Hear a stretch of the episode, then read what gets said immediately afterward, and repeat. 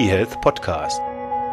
Der Podcast rund um Gesundheits- und Medizininformatik vom Hoch- und Niederrhein.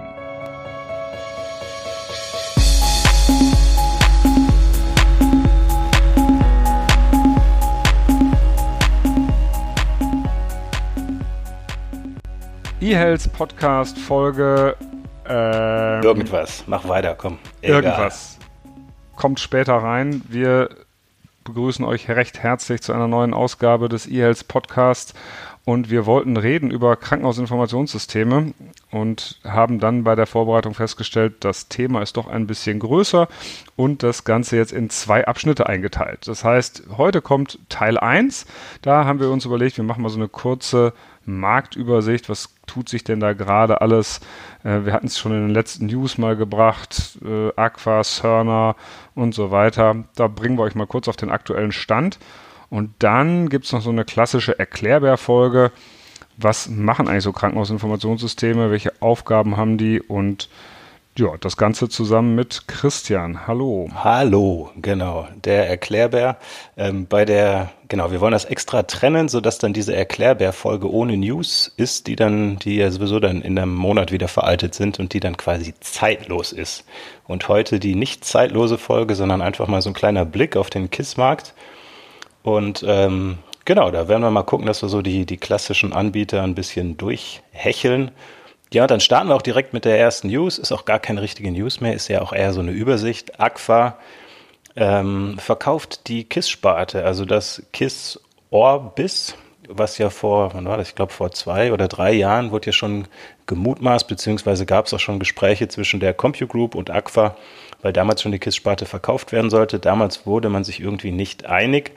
Und ähm, jetzt schaut es wohl so aus, als würde man sich einig, allerdings nicht mit der CompuGroup, zu denen wir gleich auch noch kommen, sondern die Firma aus Italien, Dedalus. Die sind wohl in, in Italien und Frankreich im, im KISS-Markt ganz groß und wollen sich jetzt dann auch im deutschsprachigen Raum ein bisschen ausbreiten und wären damit dann der in Europa größte KISS-Hersteller.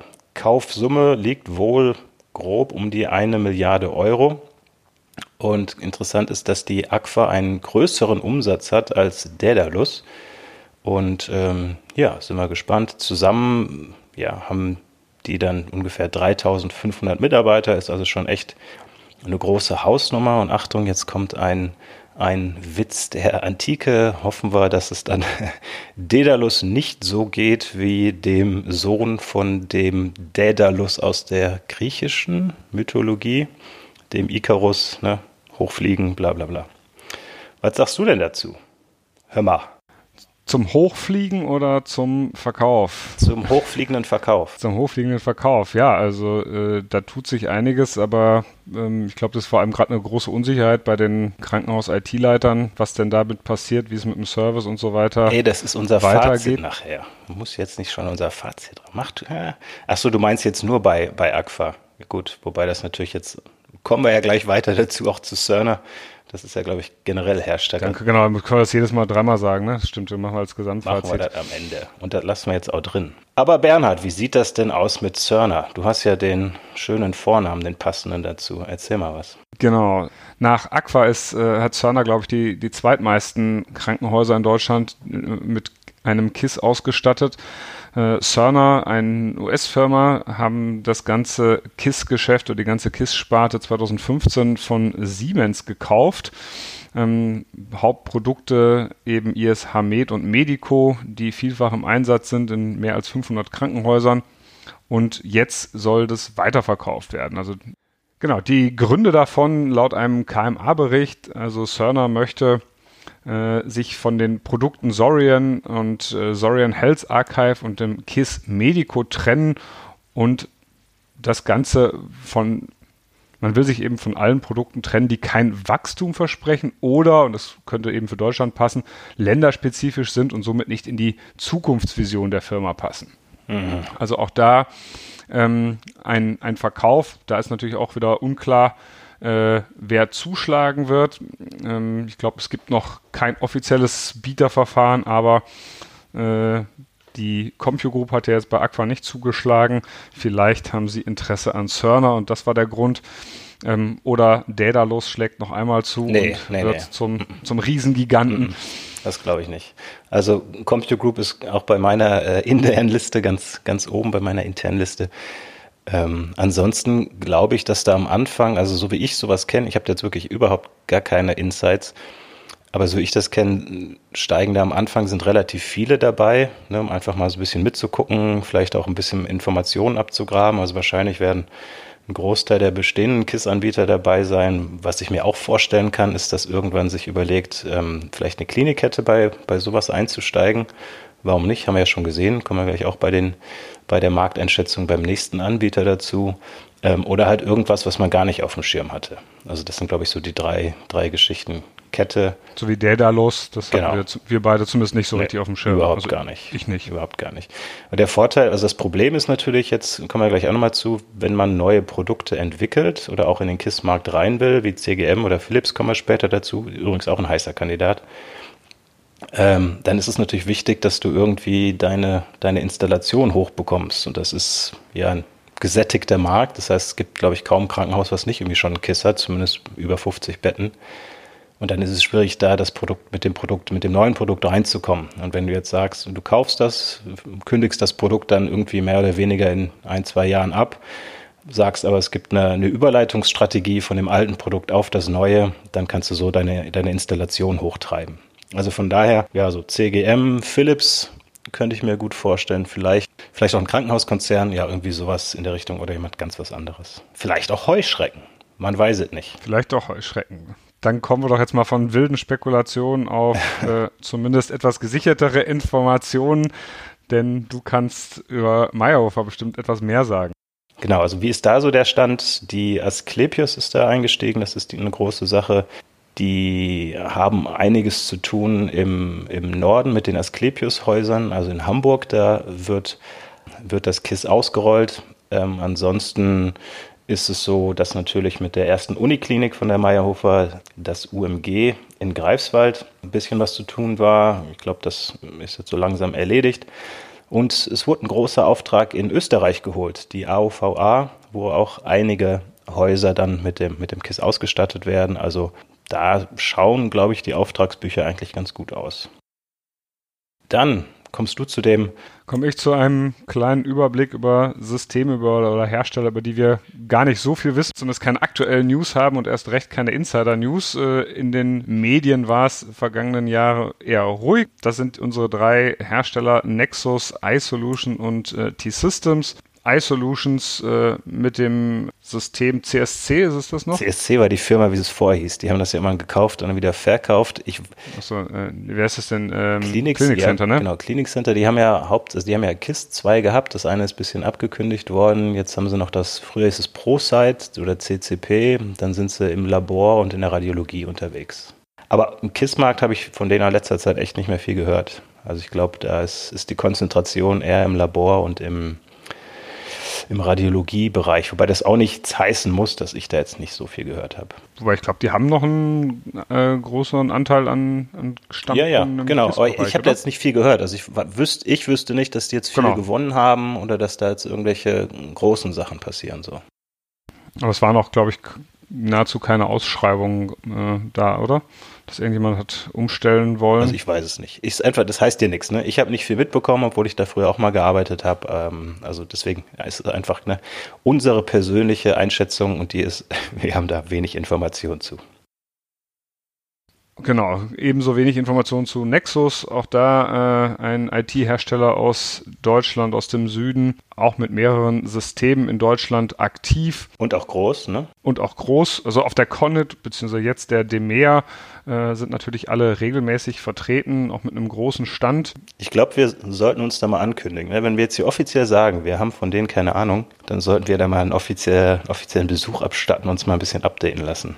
Genau, dann das heißt, wir kommen vorbei bei Nexus, bei iSolutions und auch bei T-Systems, unser Dritter im Bunde mit dem iMid One Kiss. Fast eine Drohung, ne? Ähm, ist eine Drohung? Ja. So, so, wir sind ja harmlos eigentlich. Ähm, auch da äh, ein Krankenhausinformationssystem war im Bereich der Knappschaftskrankenhäuser im Einsatz, aber eben auch in, in vielen anderen.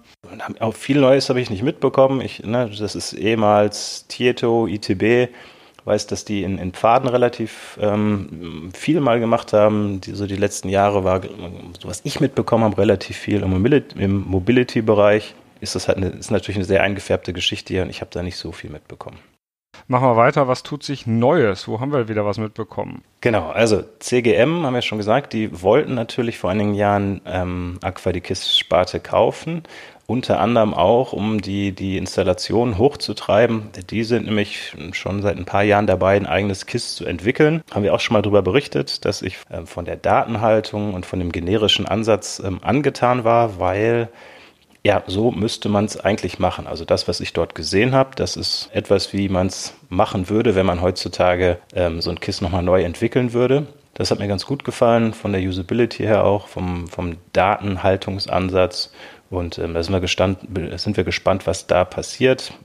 Letzter Stand war halt von uns im April, also von der letzten DEMEA. Und da war es so, dass es mein Eindruck war, dass die noch nicht alle Bereiche abdecken können, die notwendig sind, dass es dann als tatsächliches KISS überall mit allen Modulen dann Krankenhaus ja, zufriedenstellen kann. Dann machen wir weiter mit einem weiteren neuen Anbieter. Das ist Philips. Die sind letztes Jahr was letztes Jahr, ich glaube wohl, oder vielleicht auch schon vorletztes Jahr. Wir sind ja schon zu Beginn eines neuen Jahres, also 2018 oder 2019 in den KISS-Markt eingestiegen. Sie haben in Brasilien ein Krankenhausinformationssystem eingekauft, das TASI, das an die deutschen Begebenheiten angepasst wird und im Pilothaus in Düren zum Einsatz kommen soll oder kommen sollte. Also ich habe mal auf der Connet gehört, Demea. ich habe mal auf der Demea gehört, dass es irgendwie Ende des Jahres, Ende vergangenen Jahres, also November oder Dezember 2019 an den Start gehen sollte. Zumindest in dem Bereich der medizinischen Dokumentation, also Abrechnung für den Teil war es glaube ich noch nicht vorgesehen habe aber irgendwie keine Erfolgsmeldung gehört. Deswegen vermute ich, dass es da irgendwie Verzögerungen gab. Mal sehen, wie es da weitergeht. Das Ganze ist ja als webbasiertes System aufgebaut. Also wir haben uns das ja zusammen angeguckt. Es sah sehr schick aus, aber äh, wir haben ja damals der, von der Demea auch berichtet. Da waren sicherlich auch noch ein paar Baustellen offen. Also ich glaube, so eine Anpassung von Brasilien an die deutschen Gegebenheiten, allein von den, von den rechtlichen Funktionen und was da alles an Katalogen hinterlegt werden Abrechnung, muss. Abrechnung, ne, das Administrative, das ist ja so der Klassiker. Ne? Medizinisch wird es wahrscheinlich äh, relativ ähnlich sein weltweit, aber dann die ganzen deutschen Spezifika, angefangen von DRG über was weiß ich was alles. Genau, jetzt habe ich äh, bei der KMA frisch gelesen, gelesen, dass es eine äh, Partnerschaft, eine Innovationspartnerschaft mit dem Klinikum Stuttgart äh, und Philips gibt. Da ist jetzt nur die Frage, ähm, ob sich das auf die Medizintechnik, die natürlich hier im Vordergrund steht, bezieht oder ob das dann auch so äh, eine Tür, äh, ein Fuß in die Tür ist, um auch mit dem äh, Krankenhausinformationssystem irgendwann hinterherzuziehen. Da sind wir gespannt, ob und wann der zweite Kunde kommt. Sind wir gespannt. Genau. Gespannt. Genau, so. Das war dann neue Player, die, die schon halb auf dem deutschen KISS-Markt eingetreten sind, also CGM Compute Group und Philips mit Tasi. Dann ist es so, haben wir auch schon mehrfach berichtet, Epic, das eine durchaus interessante Marketingstrategie auch verfolgt. Durchaus auch mal Häuser, die im US-Markt anfragen, dass sie gerne das Epic Kiss hätten, dass die dann sagen, nö, ihr kriegt's nicht. Eure Prozesse sind noch nicht so weit, als dass äh, ihr dann unser Kiss nutzen dürft. Also das ist eine ganz interessante Geschichte dort. Und dieses Epic Kiss, haben wir auch schon mehrfach berichtet, ähm, ist jetzt gestartet in Luzern, läuft ja schon ein bisschen, hat den sympathischen Namen Lu Kiss, Luzern Kiss. Und da gab es jetzt gestern eine, eine, Pressemitteilung beziehungsweise einen Bericht in einem, einem Schweizer Blatt. Dort statt drin, dass die Einführung natürlich wie bei jedem anderen KISS auch, die Mitarbeiter gestresst hat, sodass einige Chefärzte sich eine Auszeit genommen haben. Und es wird auch gesagt, dass natürlich einige Prozesse dadurch länger laufen. Das ist jetzt nicht überraschend. Das ist generell so, wenn es einen Change gibt, wenn ein neues KISS eingeführt wird und wir die Prozesse anpassen und vielleicht auch mehr dokumentiert wird, dann kann man davon ausgehen, dass es am Anfang erstmal ein bisschen Unzufriedenheit gibt. Nichtsdestotrotz ist es interessant, weil einfach unglaubliche Summen ausgegeben worden sind. Es waren, glaube ich, 60 Millionen Franken damals ähm, für das Produkt und auch für eine gewisse Laufzeit, aber einfach ganz andere Dimensionen, als wir das hier in Deutschland gewohnt sind. Und dann ist es, ja, weiß ich nicht, erschreckend oder doch auch wieder beruhigend, dass dort ähnliche Sachen passieren wie ja bei jedem anderen KISS, bei jeder anderen KISS-Einführung. Ein bisschen was ähnliches kam auch aus Dänemark. Wir hatten ja damals auch gesagt, dass das ein wirklich super Produkt ist. Da kann man überhaupt nichts dran meckern. Aber das manchmal so nicht auf den deutschen, österreichischen, Schweizer Markt passt, weil wir da eben noch die krasse Sektorentrennung haben. Es gab dann auch nochmal einen Bericht aus Dänemark. Dort war es so, weißt du das noch? Haben die das wieder rückabgewickelt oder war das einfach nur ein Erfahrungsbericht? Es war in der Überlegung. Es wurde von einigen Politikern gefordert weil das wohl A sehr teuer war und B halt eben für das Geld auch nicht ansatzweise passte und sehr viele unzufriedene ja, Personen hinterlassen hat. Und deswegen gab es, es war aber eben politisch gewollt eingeführt, als äh, ohne mhm. denen eine Wahl zu lassen. Und deswegen gab es große Kritik und die wollten das die, eine Rückabwicklung starten, aber das ist eben nicht so einfach. Das ist natürlich, also ne, wenn das politisch vorgegeben wird, dann ähm, hast du ja direkt auch wahrscheinlich. Sind die Widerstände natürlich nochmal genau, größer. Genau, sind die Widerstände größer. Jo, so. Jo, das war unsere Kurzeinschätzung von äh, Anfang Januar und äh, wir haben ja gerade schon mal mehrfach auf die KMA verwiesen. Da kommt üblicherweise so im März oder April ein Bericht über die also eine aktuelle Marktübersicht über die KISS-Anbieter werden alle nochmal in Kürze vorgestellt mit ein paar Schlagworten und äh, mal gucken, wie viele es dieses Mal sind, ob da schon entsprechende Übernahmen dabei sind oder ob da schon angekündigt wird, dass äh, bei Cerner jemand zugeschlagen hat, also Aqua dann schon verschwindet, Cerner dann schon weg ist und neben den anderen etablierten vielleicht auch sich noch ganz jemand Neues traut, wobei ich das eigentlich nicht glaube. Wir freuen uns auf weiteren Input aus der Branche und wollten uns eigentlich nur mal zu mehreren wir Schritten auf der Demer einladen.